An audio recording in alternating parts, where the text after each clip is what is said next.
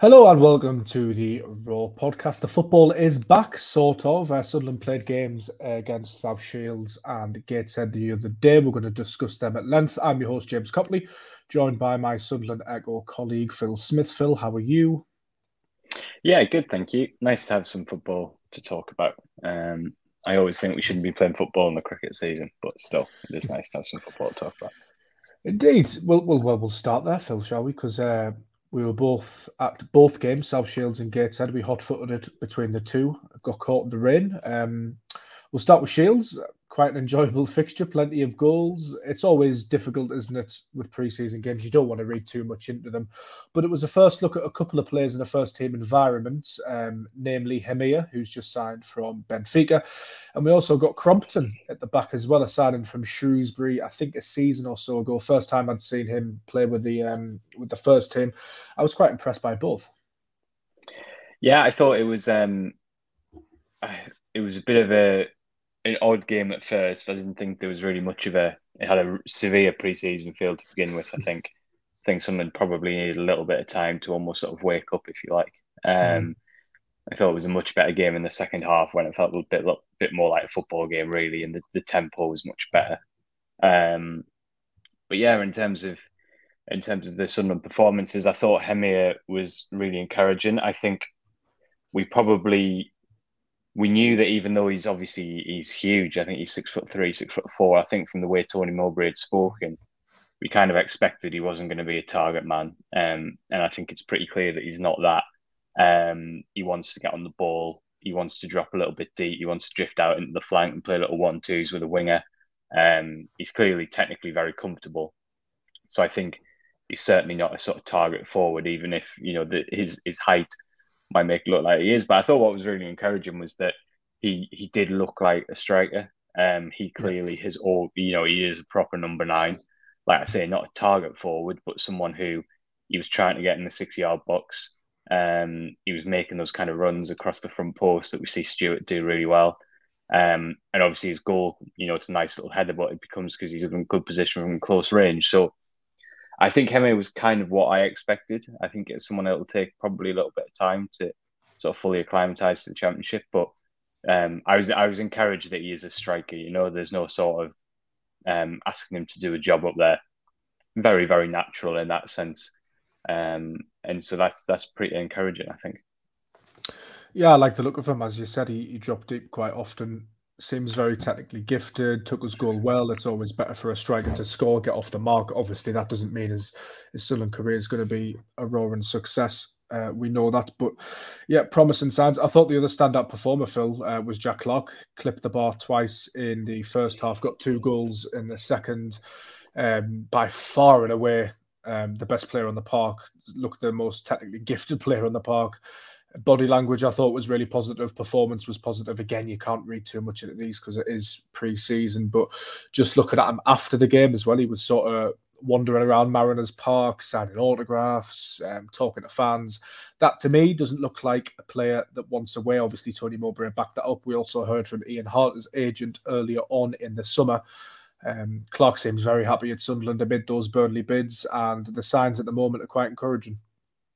Yeah, I think that um, thought just as an aside, I thought probably the other standout player was Lynden Gooch. I think, which I think mm. is probably worth mentioning. I thought his not really not really a surprise, but his attitude um, and his application in the game probably stood out. I think, in you know his strength as well.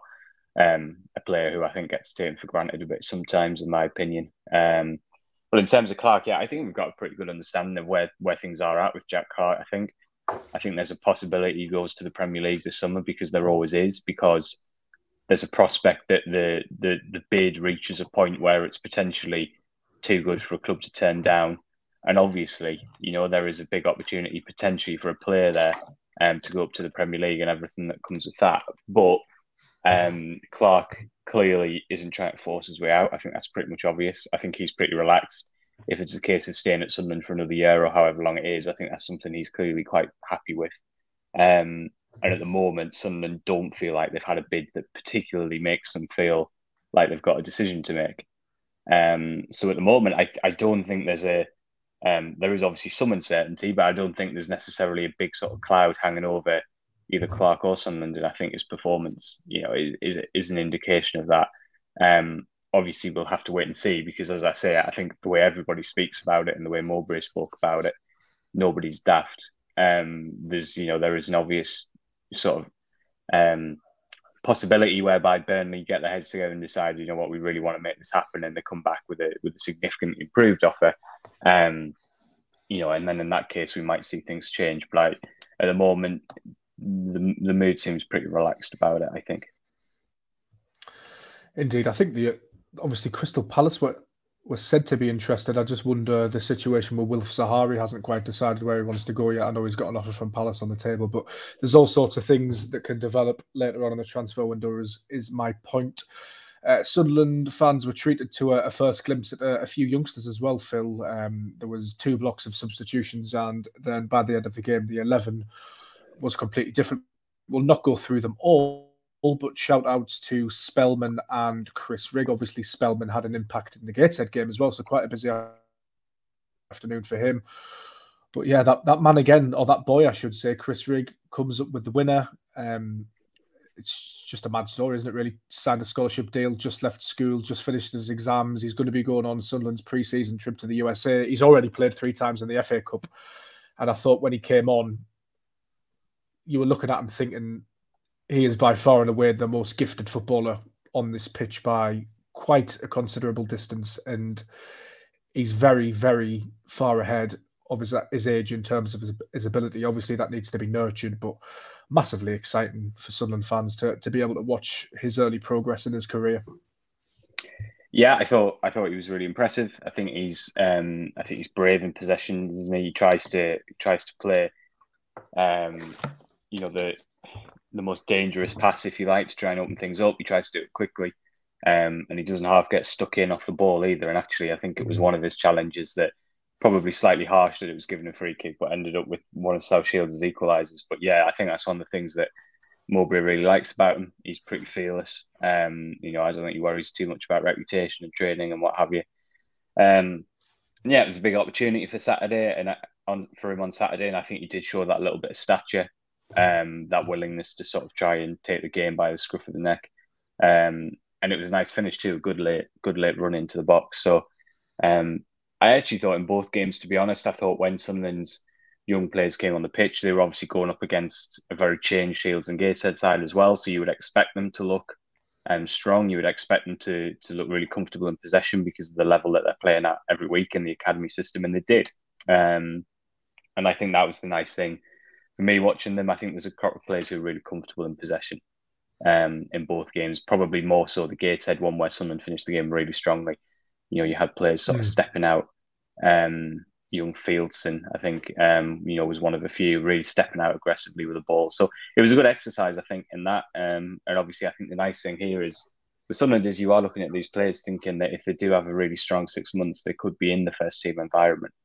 Um, and obviously, you know, for for Rigg specifically, you know, it's kind of the hard work starts now, doesn't it? He's done very, very well to get into this position. Time is clearly on his side, but I think anyone in football will tell you that the hardest thing is to go from making a bit of a bit of a splash to being considered a you know a serious first team contender. Now, clearly, Rigg's got a, an awful lot of time to do that.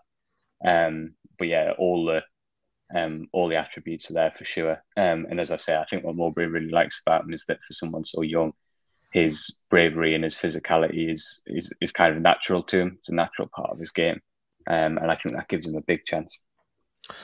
And in terms of centre halves as well, Sunderland seem to have a, a, couple coming through the under twenty one system at the academy. There was Zak Johnson, um, who we know plays regularly for England's um, England's youth side, and there was also Crompton as well, who I mentioned earlier.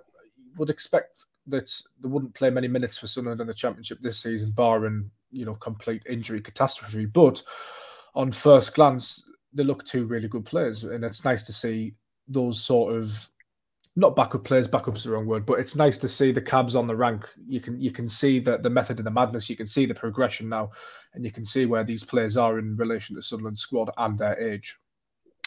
Yeah, I think um, you know jo- Johnson particularly has had a brilliant sort of year, hasn't he? Um, if you look at his progression, um, you know, he, has been in the England youth setup with Jobe Bellingham over the summer. He's captained that side. Um, you know, he, he, scored against Newcastle United in the under 21s earlier this year, which is, um, I think he's a big Sunderland fan. So I think that's the not insignificant part of his story.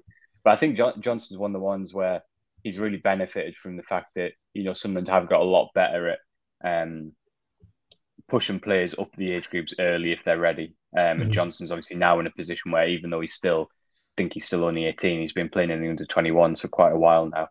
Um, and that's obviously going to serve him really well, sort of pushing up into the first team environment. And I would imagine that he would sort of join Chris Regan and a couple of others in that scenario where the, we see the bulk of their football played in the under 21s this year. Um, but you would also expect them to drop into first team training on a pretty regular basis, I would suggest. Um, and obviously, there'll be things like Carabao Cup, FA Cup, um, where I would imagine we'll see these players. Obviously, I think, you know, the Crewe Alexandra that first round, the Carabao Cup, I think that's only two days after the Ipswich game, with hmm. Ipswich mm. being five o'clock on the Sunday. So you wouldn't be surprised if Mowbray made the best part of um, 11 changes for that game, and these players are going to come into that, that thinking. And obviously, the other thing is there are nine substitutes this year. You can still yeah, only bring yeah, five on, but there's two more spots. Um, and you know, knowing the way Sunderland operate now, I would imagine those two places are going to be pretty much reserved for sort of young players as well. So it, it is exciting, and I think that is the nice thing that you know in previous years, um, not last year so much, but there will have been times where you know you, are not really going to Sunderland pre-season friendlies thinking you're going to see young players who are definitely going to be you know involved in the first team. Whereas I suspect some of these players will be in 18 months' time. Um, and obviously, for all these players we mentioned, it's it's really early days, and it's a long way to from this point to being a championship footballer. Um, but I think that because of the talent they've got and also the way some of are operating, you do kind of feel as if you probably are seeing sort of the first steps of someone that you probably will see a lot more of in a couple of years' time. And you can you can throw Adam Richardson into that mix as well. He came on as a substitute for Anthony Patterson in the South Shields game. He then came on as a substitute for Alex Bass in the Gateshead game.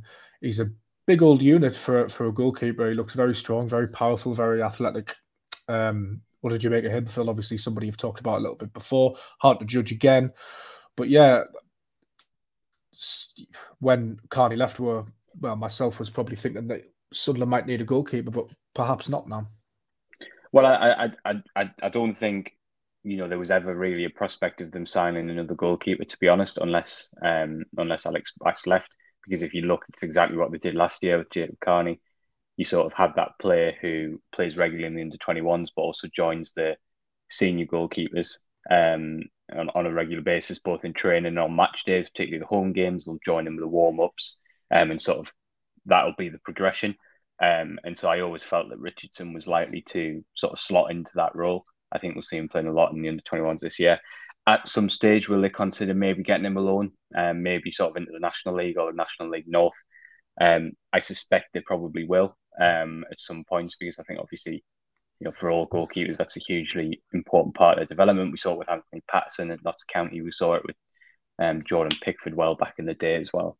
Um, but again, you know, it's that it's that progression, isn't it? You know, you can see you can see the way the squad develops both in the academy and the first team, and you can see that they're they're making space for these players all the time when they're ready to come through. Um, and so yeah, I would I would imagine was Richardson. I would have thought will go to the US. He went on the Portugal tour last year, um, and I would imagine we'll probably see a bit more of him at some point in pre-season. Indeed, there was a fair few eyebrows raised, Phil, when the Gateshead team sheet came out and Danny Batth wasn't on it. Obviously, amid those reports from Blackburn Rovers, what did Tony Mowbray have to say on the matter? Yeah, well, it's certainly not connected to the Blackburn Rovers' um, interest at this stage. Bart has an injury, um, but apparently a very small one, um, and he's going on the US trip. Um, so that obviously takes us to, you know, what, whatever it'll be, the 20, 20th of July or whatever it'll be when someone might even be a bit late when someone get back from the US. So there's clearly at this stage nothing imminent on it, um, and his absence certainly wasn't related to that. But I think Mowbray's comments made pretty clear that the Batth could go um, later in the summer. I think obviously kind of following on from we had a lengthy discussion about Danny Batth last week, didn't we? In terms of, you know, I think us both kind of explaining why we wouldn't want to see him go at the moment. But I think Mowbray's comments suggested that Sunderland are being quite pragmatic about it. Um, you know, it, as I've said, it's a big part of the thing that they don't want to stand in players' way um, if they potentially have a better option elsewhere. And if later in the transfer window, um, you know, the new centre backs has settled really well. If Aji Alese is back fit, if Dan Ballard's still fit, um, then I think basically the option will be there for Batth to take it if he wants. But I got the impression that at the moment we're not quite there yet because of those unknowns we spoke about last week with Triantis, obviously, who had his first day of training today, uh, Jenson Seelt, who I don't think has joined training yet with a little ankle problem. So I, I, I feel a little bit reassured that I don't feel like this is going to be something that just happens without Sunderland really being ready to sort of. Um, yeah. I think it'll be a gamble either way if they do let him go. But I'm sort of reassured that it's one that I think everybody knows it'll be a decision that gets made later in the summer, um, based on whether Sunderland is sort of secure enough to be able to sort of sanction that.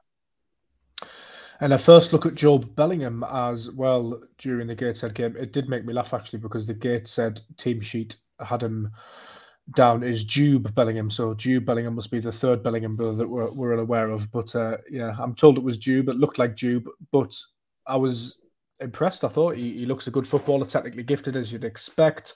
Interesting to read Mowbray's comments after the game, Phil, that Sunderland sort of need to work out which is his, his strongest position. And I guess you'd expect that because he is only 17. I think we all keep forgetting that. Yeah, I think so. And I think that's the first thing to say is athleticism for a 17 year old is absolutely unbelievable. Insane, yeah. Um, you know, when, when you think that we're talking about sort of these young players who we saw on Saturday, and, you know, Bellingham's a couple of years younger than the vast majority of them. Um, frightening athleticism, the way he gets about the pitch, his, his strength, um, incredible. What a prospect. I think the other thing that was pretty clear as well is that he is a he, he's another one who t- takes risks on the ball. He's certainly not safe. He was always looking to try and sort of dribble his way out of trouble or play a quite ambitious pass. Um, but yeah, I think it's pretty clear that I don't think he's been. I think what we'll probably see with Bellingham is I think we'll see him play a lot. I don't think there's any doubt about that whatsoever. He's come to play in the first team pretty much from day one. But I think we will see him filter in and out a little bit. I wouldn't be surprised if we see him in two, two or three different roles over the first few months. I think realistically at this age, um, it's too early to sort of know exactly what he's going to be as a footballer and exactly you know what his best role is going to be. We still see, even a couple of years down the line, we're still doing that with Dan Neil. Oh, yeah, you know, we're talking about Dan mm. Neil as someone who could be a, a, brilliant number, sort of number six moving forward. Could also be a really good number eight. We're, we're still not entirely sure exactly where he's going to find his sort of home, if you like. And so I think we'll go on that road with Bellingham as well, where we might see him you know, playing really high up the pitch, just off the strike and being really aggressive. In some games, we might see him sort of trying to set the tempo a little bit. Um, but I think, yeah, it's pretty obvious why he was so heavily courted, wasn't it? And it's pretty obvious why Sunderland, I think, were really, really keen to get it done because 17, um, to, to move the way he does and to impose himself on the pitch the way he does is, yeah, like I said, frightening is the word for me. I think it's frightening mm, to be able mm. to see someone of that age um, whilst obviously, you know, trying not to put too much pressure on someone who at this point still hasn't played a huge amount of championship games and therefore is going to make some mistakes and is going to have some ups and downs, some spells where he really shines and some spells where it's probably a little bit quieter as well. Um, but yeah, exciting sign in that. I think definitely. I think it's going to be fun to see to see him kind of go on that journey that I've just outlined. Absolutely. Uh, Sunderland due in America playing three preseason friendlies over there. I think it starts next week, doesn't it? Or the end of the week. Um, do you think, Phil, that Sunderland will go over there mob handed in terms of, uh, I'm thinking of like Alese, Evans, Stewart, although they're not going to play, I know that um, because they're, they're, injured and whatnot. But do you think they'll, do you think they'll take those players out or will it sort of be a, for want of a better word, a cobbled together squad with a, a few under 21s, under 23s complementing it. I, I, don't imagine the injured players by and large will go out because I think it's way more productive for them to sort mm. of have an uninterrupted training schedule at home. I think if you look at obviously the logistics of the tour in the US, there's going to be a lot of traveling days. There's going to be a lot of game days, and I think that realistically, if you're um, if you're in a position where you're trying to step up to get right back to sort of first team level, I yeah. think it's probably more useful to just have an uninterrupted sort of training schedule at home. Um, I think it's a little bit of a balance because obviously one of the benefits, one of the reasons why clubs do these trips is for the sort of team bonding aspect of it.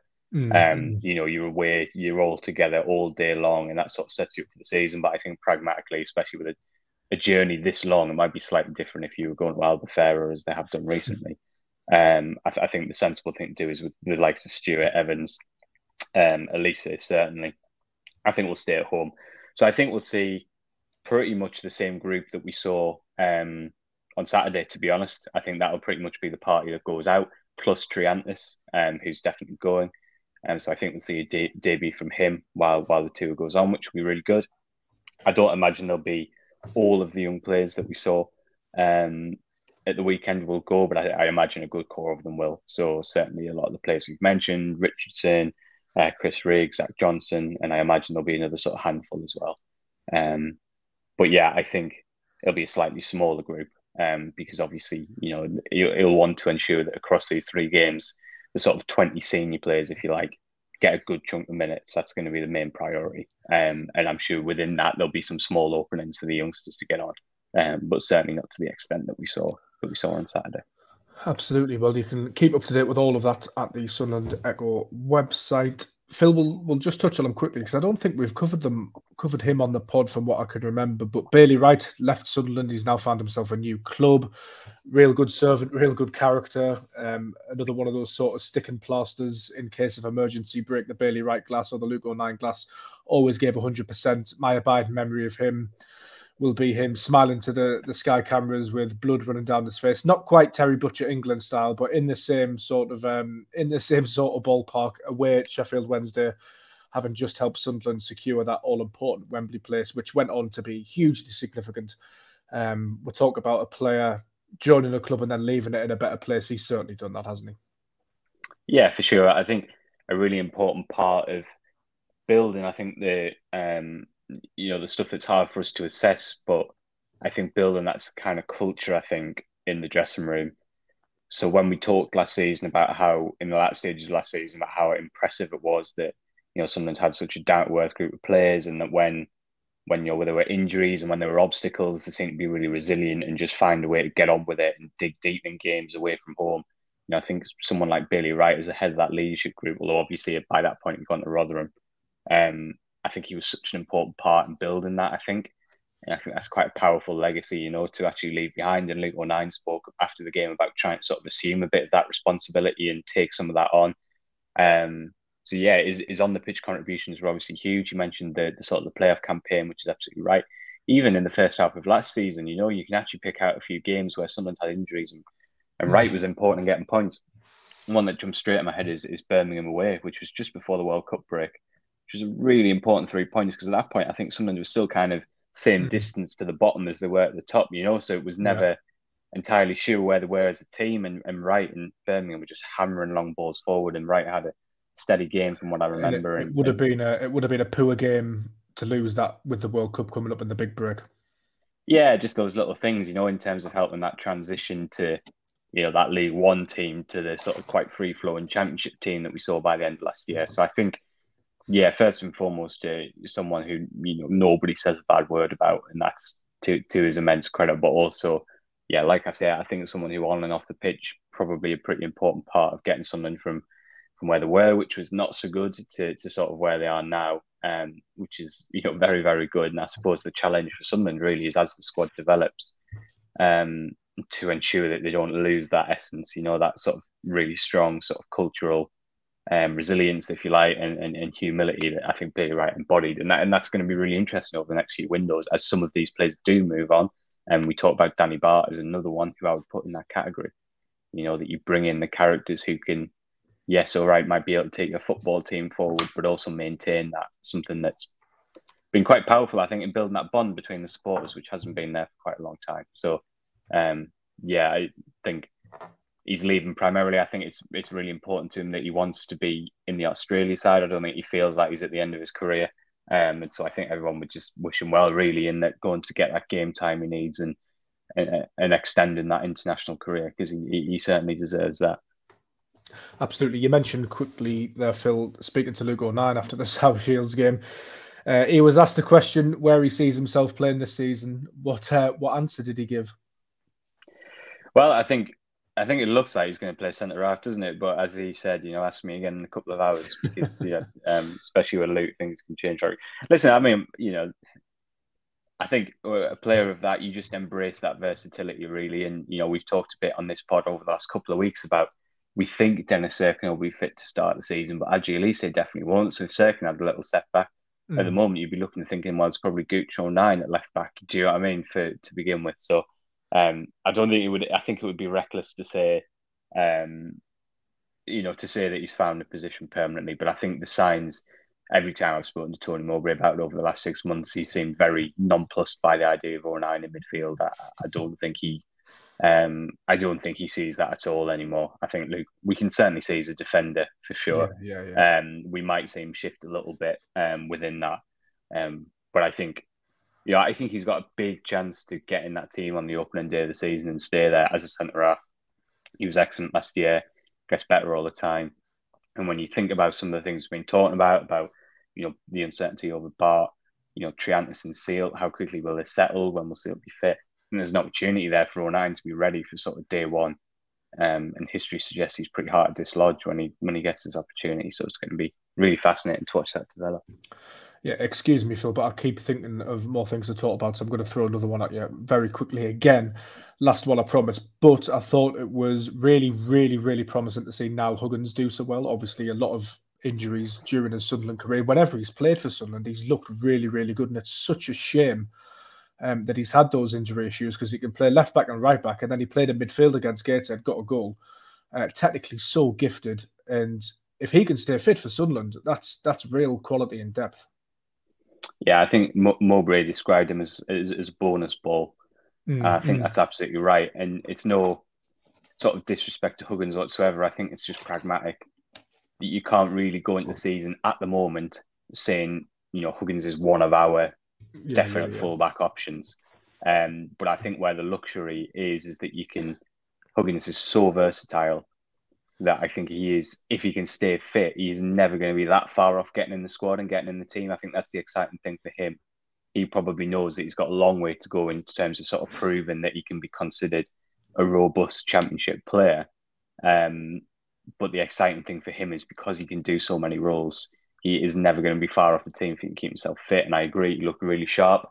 I think last year, the appearances he made, sort of away at Birmingham, the game I mentioned earlier, away at Fulham, the FA Cup, he did really well to his immense credit. But he was trying to get through the games because he had no match fitness, and Sunderland mm-hmm. were in a position where they needed them to play. And it was very much about getting through those games, and you could tell that. And to his credit, he did. But I think that hopefully now, because he's having a full pre-season, um, he can go well beyond that. We can actually start to see that sort of dynamism that we saw in the early spells of his career. Um, and I think that, you know, like I say, his versatility makes him a potential real bonus for Mowbray. Um, and it's exciting because, you know, it's really, really tough for a player to make a move to start off so well. Um, and then, you know, mm-hmm. to, to, to miss almost two years is, is, is, you know, really, really tough. Um, but I thought he looked sharp. And the, the benefit, the big thing is this is his first full preseason for three years. Yeah, because if yeah. you remember, obviously last year he wasn't fit for a preseason. The year before that, he arrived at Sunderland, but he hadn't been doing preseason with Leeds because he'd been told he could move elsewhere. So he was basically in a separate group away from the first team. And I don't think that was anywhere near the level of intensity um, that you need. Um, and that's partially maybe why he got those initial injuries. Might be because he was coming into the League One demands without that preseason yep. behind him. So if he can stay fit and touch wood, um, because it would be fantastic to see that. Um, I think the big benefit is that if if he's got this preseason behind him, um, that puts him into a different category. I think in terms of where he's been for quite a long time with his fitness. And like I say, Sunderland have the luxury of, you know, they they, they know that um, they need to ensure the squad's deep enough in case it's a bit of a bumpy road for him.